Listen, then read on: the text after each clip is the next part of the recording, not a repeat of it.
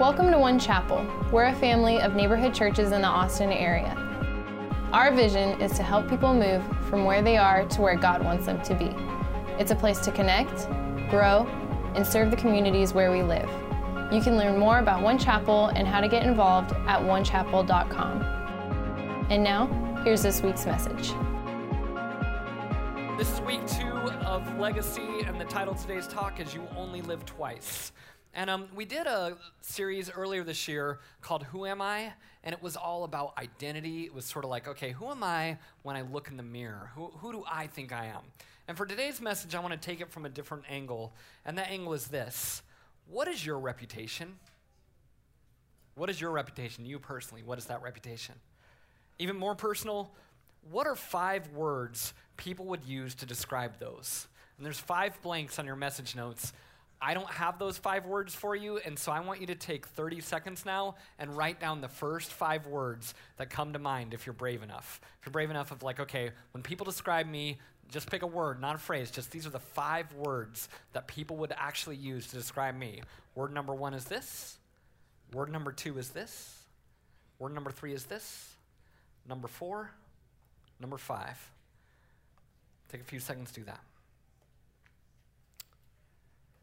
My question for you is this How do those words make you feel? Make you feel proud? Make you feel discouraged? Um, should we even care about this? Should we actually care what other people think about us? Is that a, is that a godly thing to do? Is that a scriptural thing to do?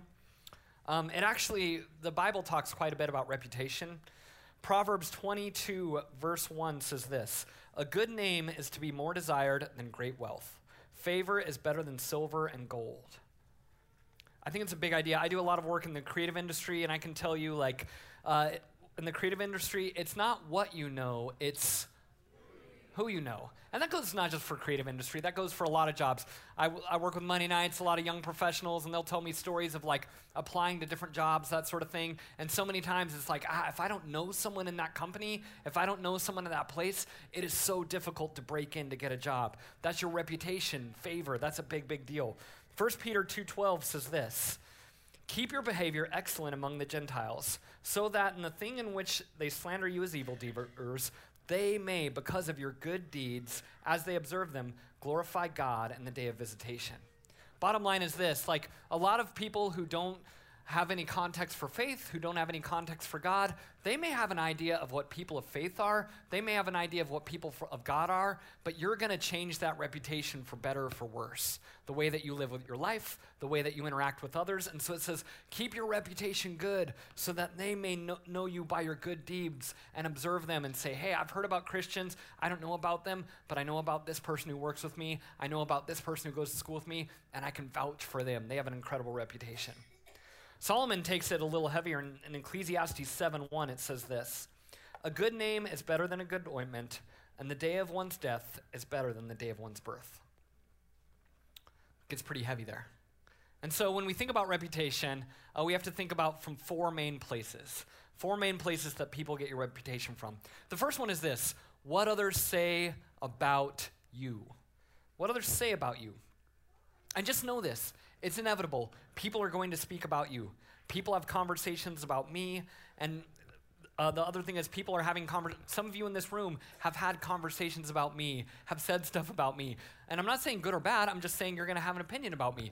Many people in this room have said things about you, and not necessarily good or bad, but they've had conversations about you while you're not there. People at work have had conversations about you while you're not there. People at home and your family have had conversations about you while you're not there. The scary thing is, 90% of what people say about you when you're not there will never make it back to you. You're never going to know. And so it's so powerful to have that reputation. And if you want to have a good reputation, I think the, the big hack, the big thing that you can do, the big thing that you can know, the key to having a good reputation with other people, be kind. Be kind, be thoughtful, be encouraging to other people. It helps them out in their lives, and it will actually help how people think about you. Live your life kindly, live your life selflessly, and it'll make a big difference. So that's one, what people say about you. Next place people get your reputation from is your tribe. Your tribe. There's all sorts of definitions of tribe. You're known by your family, your immediate family. A lot of times we sit, like with my kids, I say, we're Stenitz. And as Stenitz, that means we're kind to people. As Stenitz, that means we're fun and easygoing. As Stenitz, like there's a certain reputation that it's like, hey, being part of this family means having a certain reputation. You're known by the school you went to, you're known by the neighborhood you live in, you're known by your religion. You're known by where you work, all those different things. These are parts of your tribe, and they're ways that people are going to know you. And it's not necessarily good or bad, but as you're thinking about, like, okay, those five words and what they are, um, that's part of it. The next way is your gifts, the gifts that you have. Can you sing? I cannot. I see all the worship band up here, and I'm like, that will never, ever, ever be me. Uh, can you do math? Do you make amazing food? Are you fun? Are you great at chemistry? For me, I write. That's something that I really like put my passion into. Uh, are you good at selling things? What are your gifts? What are those things? And those gifts are things that you may look at other people and think about all their gifts that they have, and you're like, ah, I would never have a gift. Well, I promise you, people look at certain gifts in your life and think, I will never have a gift like you have. And so you have that reputation. And that's good to know, okay, these are my gifts. And then the final thing is, your past failures and successes. That's where your reputation comes from. Did you graduate with honors? Did you get laid off your job? Did you win an award? I mean, all these different things are pieces of the puzzle. So, your reputation is something that's incredibly important and I think we start thinking about our reputation pretty early on. I remember in elementary school, I would think about my reputation. I have two daughters in elementary school right now, and they're kind of starting to think about, like, oh, what do the people think about me? Like, how does that work? And then in middle school, it really gets real. Anyone remember middle school, or if you just black that out totally? Like, in middle school, it really starts to get real. You're holding that lunch table in, and you're like, ah, how do people know me? Like, what is that reputation? And so that's there. But really, it's important to know that your reputation matters, but your reputation is what lasts today. A legacy that we're talking about this morning is what lasts forever. And actually struggled with writing this word. I was like, ah, should I say outlast you? Should I really use the word forever? But looking at it from a biblical basis, you have to use the word forever. Jesus called it everlasting life. There's a lot written in the Bible actually about your actions and those actions that will outlast you.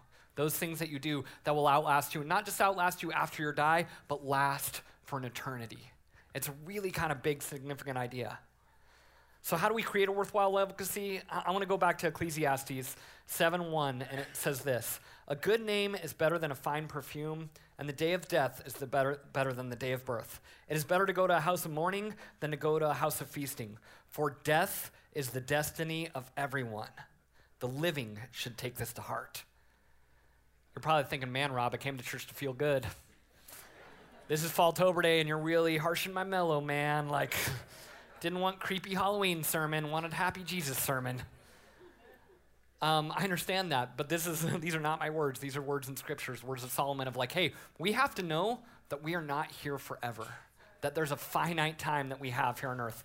And it's not just Solomon that says it, the book of James says, uh, in chapter 4, verse 14 says this Why, you do not even know what will happen tomorrow. What is your life? You are a mist that appears for a little while and then vanishes. So your life is a mist and then vanishes. But so many times we put all of our stock in kind of the right here and right now. All the marketing, everything that we're facing is kind of aimed at the right here and the right now.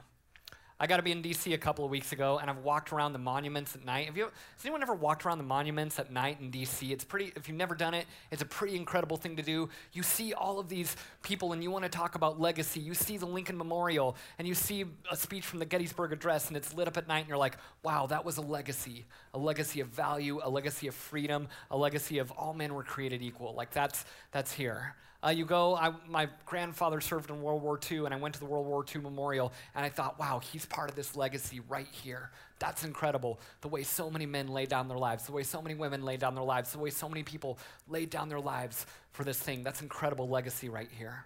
And as we were walking around, I was with my buddy there, and we were walking around, and he's like, he's like, you're a pastor, right? You talk to people a lot. And I was like, yeah, I, I try to talk to people at least once a day. And he's like, uh, he's like, so I have a question for you. And I was like, okay, here we go. And he said, Hey, why do you think so many marriages fail? And I said, You want to know the honest truth? I think we take them for granted. I don't just think, you know, sometimes it's being selfish and really hurting the other person, But I think the thing that goes wrong a lot more times in our lives is we take things for granted. And we take it for granted actually by accident. The reason we take things for granted is because today, right here and now, today has so much pressure. Today says, I've got to clean the house. I've got to write a message. I've got to pick up my kids from school. I've got a crazy deadlines. I've got a stack of bills. I've got to get the oil changed. I have so many things to do today that I just have to function on what's ever right in front of me, the most urgent thing. Like, that's what I have to do. These pressures are real. And what we think to ourselves is we're like, okay, I'm just going to deal with today, and then tomorrow, tomorrow in the future, way over here, is when I'll get to the important stuff. And so we don't really deal with the important stuff today. Does this sound like you? Have you ever thought anything like this? I'll start eating better tomorrow. I've been absent, but I'll take care of my kids this weekend. I'm going to start having meaningful quiet, quiet time and prayer time next week. I'll start working out more and, and taking care of my health more when this project is over and I'm less stressed. I'm going to really focus on my marriage after I get this promotion. We take tomorrow for granted. And then the other thing that we do is today becomes so overwhelming and so painful and so much that we actually start to do things that hurt our tomorrow today. We say, I just need to eat this. I just need to drink this. I just need to watch this. I just need to sleep with that person because I just want to feel better today. I'm dead inside and I want to feel something today. We make these decisions that we want to come to life today, but we make those decisions at the expense of tomorrow. And then eventually, what happens is tomorrow becomes today. And what happens is all those things that seem distant in the future, all of a sudden they're right here and are present. And things, when I say we take them for granted, I know I'm talking about marriage, but there's a lot of things we take for granted. We take our friends for granted. We take our family for granted. We take our work for granted. We take our health for granted. We take God for granted. And we do all these things and we take it for granted. It's going to start withering. And if we don't turn our attention to it, eventually it's going to die. And so we have to turn our attention to something more everlasting. If you're going to get something this morning, we have to have a paradigm shift. And that paradigm shift is this What does it take to leave a lasting legacy? Matthew 6:19 says this, "Do not lay up for yourself treasures on earth where moth and rust destroy and where thieves break in and steal, but lay up for yourselves treasures in heaven where neither moth nor rust destroys, where thieves do not break in and steal. For where your treasure is, there your heart will be also. And by the idea of heart, I want to kind of unpack that a little bit. Scripture kind of gives three different definitions of heart. Your heart equals your money, your heart equals your time, and your heart equals your thoughts. So these are the three ways that kind of like what our heart is in. And the best way to leave a legacy that lasts is not to invest in yourself, but you want to invest in something that matters. And so part of the way that I look at this is um, it's there. And, and when I say the word invest, it really means invest these three things. And the analogy that I like to give is uh, I'm, a, I'm a huge Broncos fan. I'm there. And so I grew up in Colorado as a Broncos fan. And as, yeah, thank you, my brother. And as a Broncos fan, we lost three, like in the 80s, we lost three straight painful Super Bowls. The third one we lost, the three out of four years, we lost 55 to 10. Do you know what it's like going to school the next day when you're in elementary school and your team just lost 55 to 10? I'm like still in therapy because of it. It's like really, really dark. And so I was there, and I've lost all that time. And so when I'd watched for my whole life, and when the Broncos finally won their first Super Bowl, I was there and I was so all in. And I was so all in because I invested my time. I'd spent so many Sundays watching those games. I invested my money. I bought jerseys. I bought jackets. I bought hats. I invested all these things. And I invested my thoughts. I was thinking, like, okay, was it going to take us to win? What are we going to do in the draft? Like, I was thinking about all these things. And those three things, when we finally won the Super Bowl, it meant so much to me. Any sports fans, have you ever had your team finally win and know what it feels like? You're like, ah, you know, that's so incredible. Sorry, people from Cincinnati, you don't know what that feels like, but everyone else. I don't know why I just took that shot. Everyone else, you know what that feels like. If you're, you know, if you're a Longhorn fan, you know, like on that day when Vince Young like went and that game against USC, Vince Young had this incredible game and beat the mighty USC. If you, you know, if you're a Cubs fan, like Chicago just won a few years ago, and it meant so much to those people because they had spent 108 years like investing their money, investing their time, and like generations and great grandchildren never saw it. When people finally did, they were crying because it meant so much, and it was just a game with a bat and a ball, but it meant so much because they invested in something. But then there's other type of people who are like, I'm like, oh man, the Broncos won the Super Bowl. And they're like, is that a sport ball game? Like, what is that? You know, they're like, they're like, oh, that's cool, you know, that must be happy for you. And they don't really care. And the reason they don't care is A, because they don't care, but B, they've invested nothing. If you've invested nothing in it, you're like, everyone's so happy about this, and I don't really care because I haven't invested anything. You can't have your heart in something if you do not invest in it. Your heart cannot be in church or the things of God if you don't invest your time, your money, and your energy into it. Your heart cannot be in your family or your friends if you don't invest your time, your money, and your thoughts into it. This is what it takes. This is what it means to invest in something. And so there are three. Uh, there's three big ideas of leaving a legacy. One is I want you to invest in your tribe. Invest in your tribe. 1 Timothy 6:17 says this. Command those who are rich in this present world not to be arrogant nor to put their hope in wealth, which is so uncertain, but put their hope in God, who richly provides us with everything for our enjoyment. Command them to do good, to be rich in good deeds, and be generous and willing to share. In this command, they will lay up for themselves a firm foundation for the coming age, so that they may take a hold of, li- of life that is truly life. And so, Timothy, Paul here, is telling Timothy, like, this is how you need to pastor people. This is how you need to teach to people. You have to command themselves. Don't just live for today, live for something much greater. Pastor Ross talked about this last week, but if you make more than $45,000 a year, you're in the top 1% of the world. You're in the top 1%. And so Paul says, don't be arrogant and put your hope in wealth because that's so uncertain. And so you have to put yourself and you have to invest and go all in in something that's greater. And this is a really, really difficult shift to make because today the present is so uh, it's so right in front of you. I remember for me, like I was there and like I, fe- I felt like I started making this shift in my 20s. In my 20s, I was kind of going, I was, you know, kind of doing different things, but I didn't really have much of an idea for future. I had some girlfriends and different things, and then there were some breakups in my life. Has anyone in here ever had a really bad breakup? Like, you know, just one of those, yeah, if you, you know what I mean? Really bad, I mean, it's painful, and I know some of you have significantly painful breakups. I had this breakup, and when it, when it happened in my life, all of a sudden, everything, like, this was the early 2000s, and all of a sudden, songs on the radio that didn't even mean anything to me had this deep, profound meaning.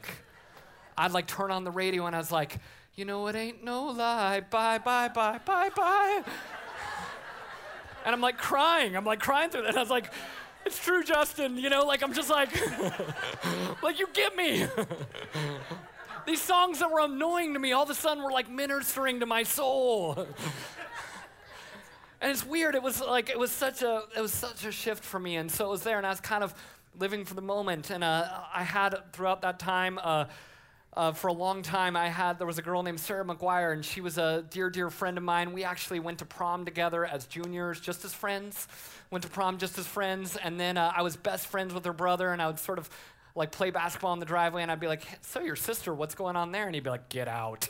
and so, uh, you know, we were there. But eventually, we started dating, and it was incredible. And we dated for a while, and then finally, I knew, I knew that she was the one. And so I was like, "Okay, I'm a creative guy. Everyone knows me as a creative guy. I need to do something like grand and profound to profess my love. So I wrote this play called Sleepless in Colorado Springs. and we put it on and it was like 500 people there and at the very end like it was this whole love story about our life and at the very end we played uh, can you feel the love tonight from lion king and so it's like Pumbaa and Timon, and as the chorus starts, our families, like brothers, sisters, moms, and dad, come out and do a choreographed dance with each other. Our dads were like dancing around, like just like, like sure. I was like, I was like, wow, this is so incredible.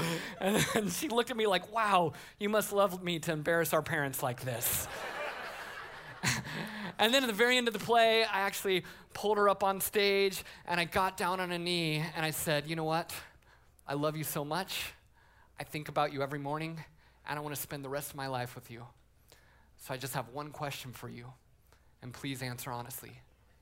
Will you be my husband? kind of messed it up. I was nervous in the moment. They're like, wait a minute, he, what, what's happening in the story? Eventually, I got it right, and I said, Will you be my wife forever and ever and ever? And she said yes, and we hugged, and it was like so incredible. And then, like, as soon as we were like engaged, all of a sudden it was like, Okay, we got to make plans as engaged people. And so then I remember they're like, Hey, you need to go and get registered. And I was like, Oh man, getting registered. That sounds like a day at the DMV. And so, so I was like, what is getting registered? And she's like, no, we go to like, you know, we go to like different shops. Like we can go to Target. And I was like, okay. And she's like, and we get a laser gun. And I was like, keep talking. and they pretty much give you a gun and you just walk around the store and whatever you want, you just shoot and then people buy it for you. And I was like, really? America is the best country on earth. This is incredible. and so we literally went around and like just started like zapping plates and zapping forks and zapping different stuff. I literally, I kid you not, I saw season two of Alf, I zapped it.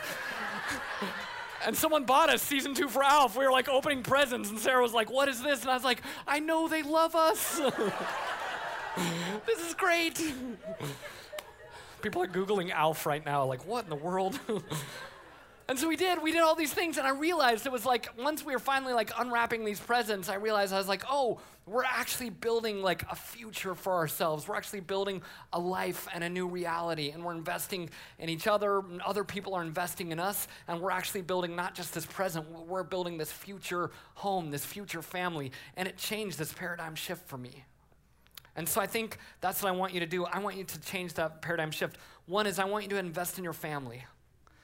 Invest in your family. Take vacations. Make good memories. Eat dinner together. Call mom and dad. Kids in here, call your mom and dad. Like, invest in them. Like, even when you leave home, tell them you love them.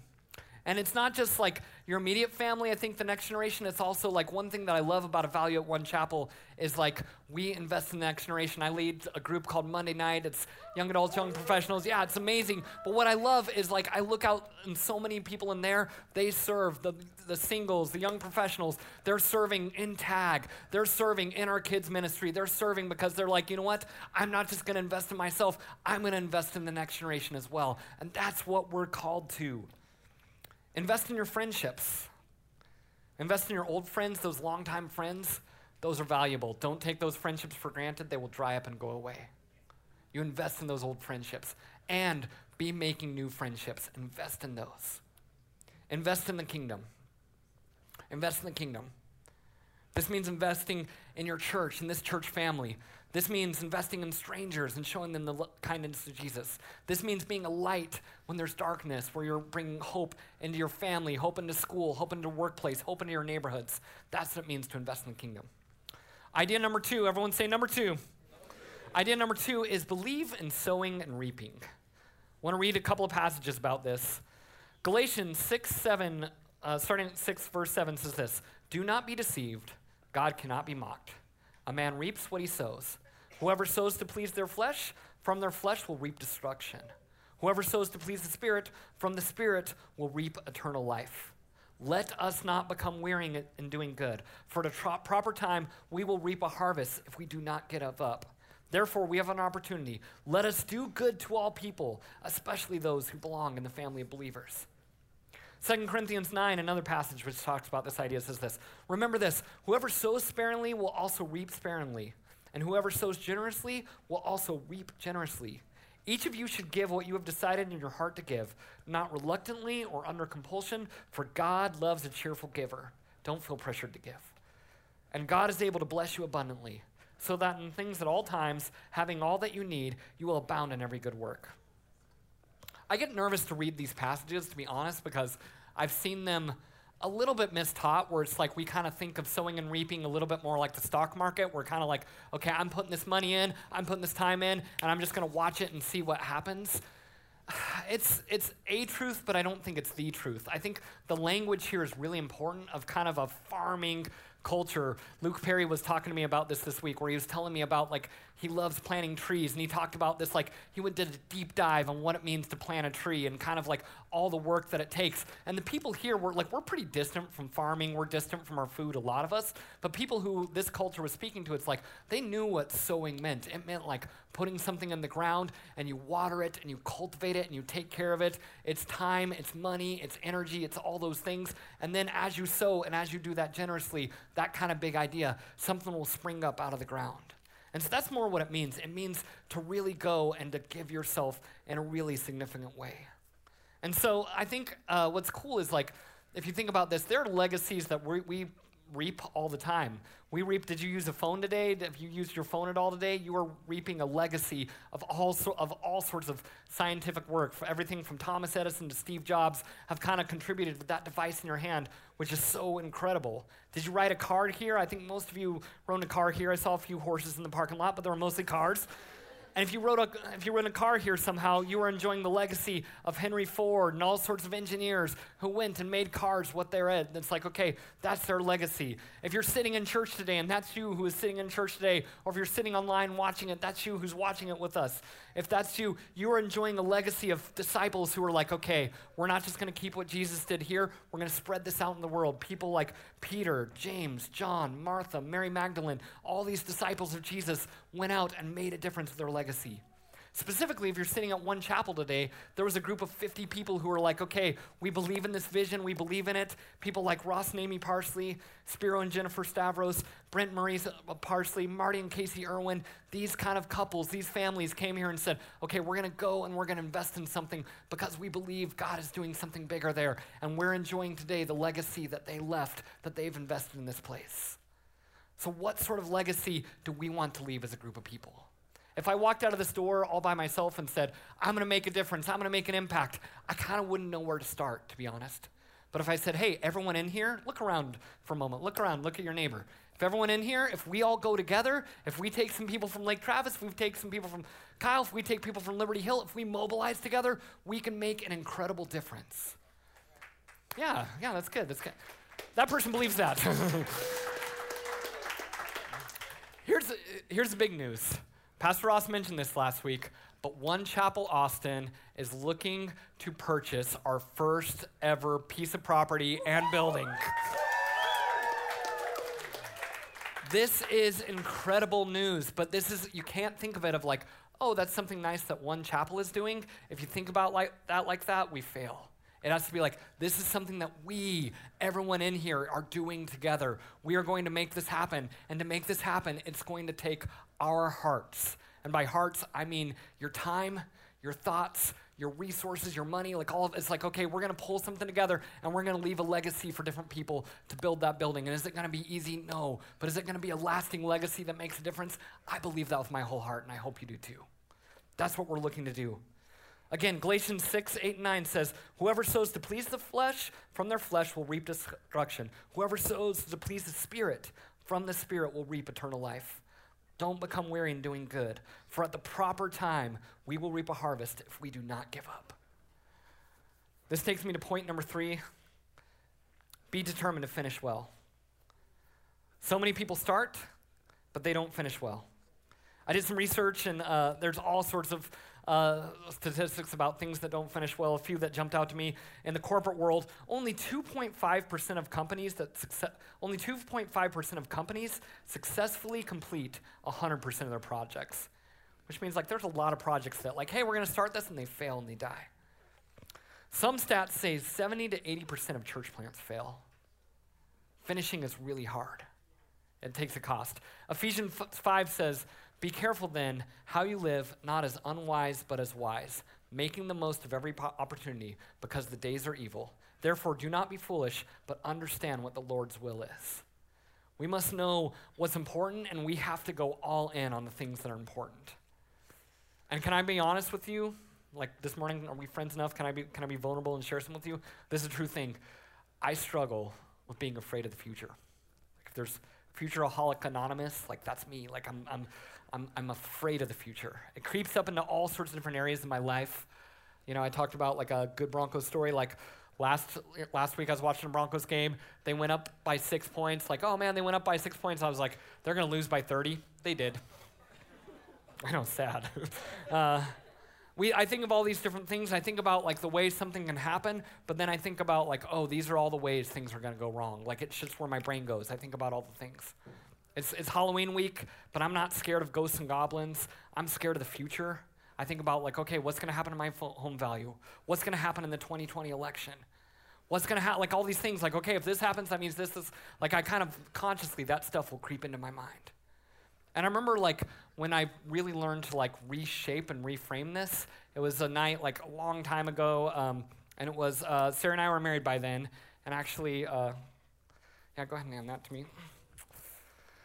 Uh, I came home uh, from work one day, and she brought me a present, and there was a little candlelit dinner, and we ate dinner together. It was so amazing, and I remember eating, and then uh, afterwards, she kind of like gave this present and was like, Here, open this. And I was like, Oh, wow, what's this? And so I started opening it and I was like, Man, is it diamonds? Is it an Xbox? Like, I was like, Oh, wow, what is going to be in here? And then I opened the present and I started unwrapping it a little bit more. And then I was there and I was like, Wow, this is really small. I was like, I don't know what this flappy thing is for, if this is like what millennials are wearing or what, but no, that's cool, that's cool, babe. And so then I remember, and I looked at it, and it, it said this on it. It said, Future Jedi. And I remember thinking of it, and it took, you know, I'm slow, so it took me a good five seconds, and I was like, wait, who is this for? Oh, wow, this is for our. Oh, wow, we, and now, wow. it was all of a sudden real of like, oh, wow, this is for my future baby. Like, what does that mean? And for me, I was very, very like excited, but then I was also I was excited, but then there was also that future fear that started to click in my mind, and I was scared. I was like, oh wow, this thing right here that means future diaper changes. That means future debt. That means future creepy boys coming to my house with mullets and mustaches. I know I'm weird. I don't, I, don't know, I don't know what that is. I think about all these things of like, oh wow, this is the future, and the future is something to be afraid of. But let me tell you, if you want to leave a legacy, the foundation of it, if you take one thing from today, the foundation is this you must live with the hope of tomorrow, but do not live with the fear of tomorrow. If you fear tomorrow, it will cripple you. Hebrews 11:14 says this. Each one of these people of faith died not yet having in hand what was promised, but still believing. How did they do it? They saw it way off in the distance, waved their greeting, and accept the fact that they were transients in this world. People who live in the way make it plain that they were looking for their true home. If they were homesick for the old country, they could have gone back anytime they wanted. But they were after a far better country than that heaven country. You can see why God is so proud of them, and He has a city waiting for them. Jesus is saying to the people, yeah, he's saying there is hope in the future. And so when you look at the future, don't be afraid of it. Do not be afraid. Look at the future. I look at this onesie now and I think of Juliana. And I, th- I don't think of diaper changes. I don't think of anything like that. I don't think of like debt. I don't think of things like that. I think of this future. This little girl is growing up to be a world leader. She's growing up to be a world changer. She's growing up to be a mission. There is a call of God in her life, and He has trusted me to make that incredible. What's your future that you're looking forward to? Don't look at it afraid. Think of it like, I'm a future writer. I can write that book. I'm a future runner. I can run that race. I'm a future that I can go, and, th- and I've been hurt before, but I'm going to still invest in friendships because friendships and people matter. I'm going to invest in my family even though they've hurt me because my family is forever. My family is eternal. I'm going to build relationships. I'm going to trust again. I'm going to have hope in the future. We're talking about this building, this one chapel building, and are you thinking like, oh wow, think about how much money it's going to cost? Think about how much how hard it's going to be to move all the stuff and get it moved in. That's so much hard and time and money and energy. I don't look at it like that. I think this building is going to be a place where people get healed. This building is going to be a place where we laugh together and make new memories. This building is going to be a place where our kids get married in, where some of you will get married in. Caca, I know, whoa. You're looking around like me? Yeah, maybe you. and we'll be there and we'll celebrate with you. We're going to invest in something in a legacy in your life, in our kids' life, in our grandkids' life. We're going to have hope and life and impact on people's life for eternity. We're going to impact the neighborhoods of people who have never met us, but we're going to impact their life in a way they don't even know yet because we're living with hope. We're stepping out in and we're like, we're not afraid of that. We are not afraid. We are stepping out of the boat. We're keeping our eyes on Jesus, and we believe in the hope of the future. We're church today, I'm preaching. So it's that, it's that paradigm shift of legacy. Here's the thing reputation, we started with that. Reputation in your today. Reputation is something that you can enjoy today. Legacy is something others will enjoy long after you're gone. So, what's it going to be? I actually want to take a moment and uh, read this speech from a Dead Poets Society. There's this scene where Mr. Keating goes and he talks with these young kids, and he like they're they're young and they're kind of like living for themselves. And Robin Williams, the great late Robin Williams, one of his legacies actually I believe is this speech, which ignited a generation. And I saw this when I was around the age of those boys, and it impacted my life. And he said this: it was there, and it was all these boys, and they were kind of like selfish, privileged kids, and they, they just kind of weren't thinking about like who they are and what they were called to be. And so he, show, he took them out in the hallway. He's like, okay, we're going to leave class. And we're going to look at this hallway, and we're going to look at these picture of these young men who are now gone. Th- these are from 100 years ago. And these, this from the early 1900s, this from the er, late 1800s. These young men are all now gone. And so I want you to look at their pictures, he said. And then he said this They're not that different from you, are they? Same haircuts, full of hormones, just like you invincible, just like you feel. The world is their oyster. They believe they're destined for great things, just like many of you. Their eyes are full of hope, just like you. Did they wait until it was too late to make from their lives even one iota because they were capable? Because you see, gentlemen, these boys now are fertilizing daffodils. But if you listen real close, you can hear it the whisper, their legacy to you. Go on, lean in. Can you hear it? Carpe diem. Seize the days, boys. Make your lives extraordinary. We don't read and write poetry because it's cute. We read and write poetry because we are members of the human race. And the human race is filled with passion, medicine, law, business, engineering. These are noble pursuits and necessaries to sustain life. But poetry, beauty, romance, love, these are what to stay alive for. No matter what anybody tells you, words and ideas can change the world. There's a time for daring, and there's a time for caution, and a wise man understands which is called for.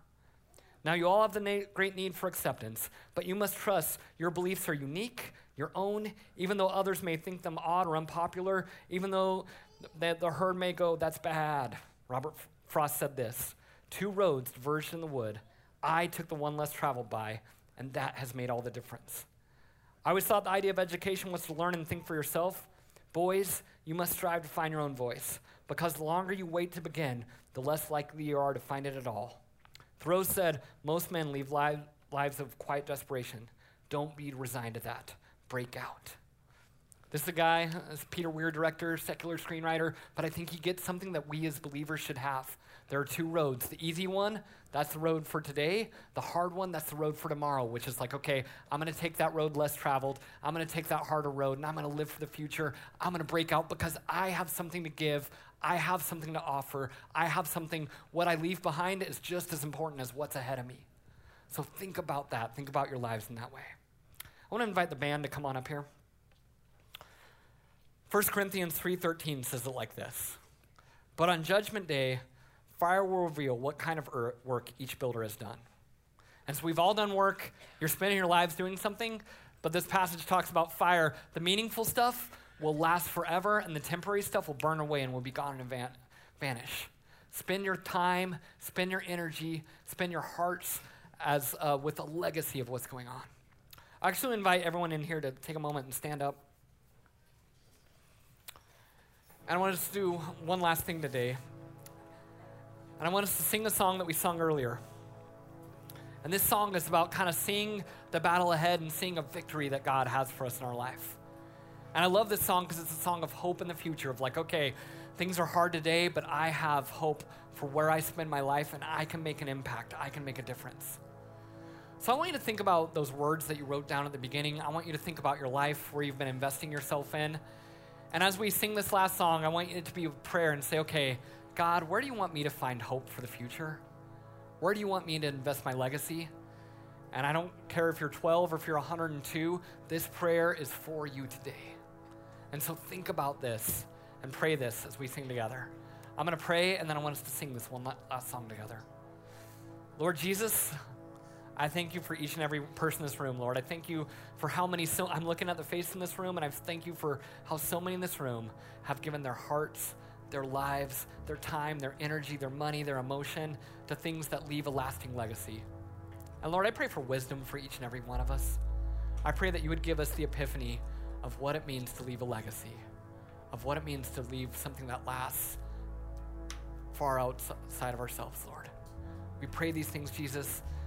We take a moment right now and we turn our lives and our hearts to you. speak to us as we sing this song. In your name, amen.